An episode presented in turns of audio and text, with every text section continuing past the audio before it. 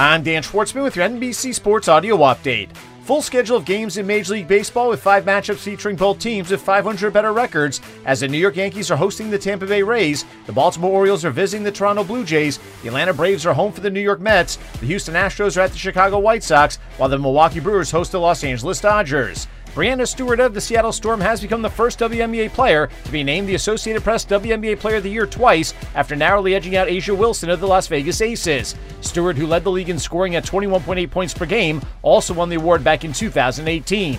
The WNBA playoffs getting underway tomorrow with two best of three series first round games as the New York Liberty are visiting the Chicago Sky, while the Las Vegas Aces are hosting the Phoenix Mercury, who are in the postseason for the 10th consecutive year.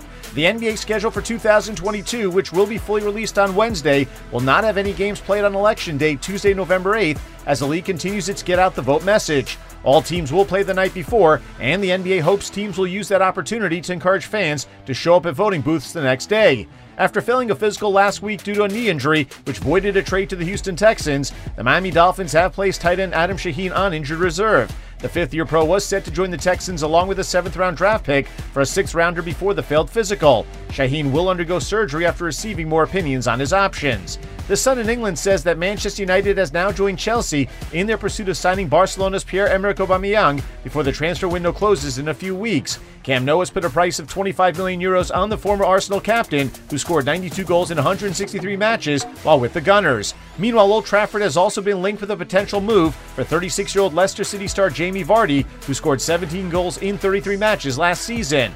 Everton has rejected a second offer from Chelsea for 45 million pounds for winger Anthony Gordon after an initial offer of 40 million was rejected earlier. Sources report that Everton continues to say that Gordon will not be leaving Goodison Park this summer, while the club has hinted that they believe the 21-year-old is worth well over 50 million pounds. Chelsea will next have to decide whether to make a third offer for Gordon. With your NBC Sports Audio update, I'm Dan Schwartzman.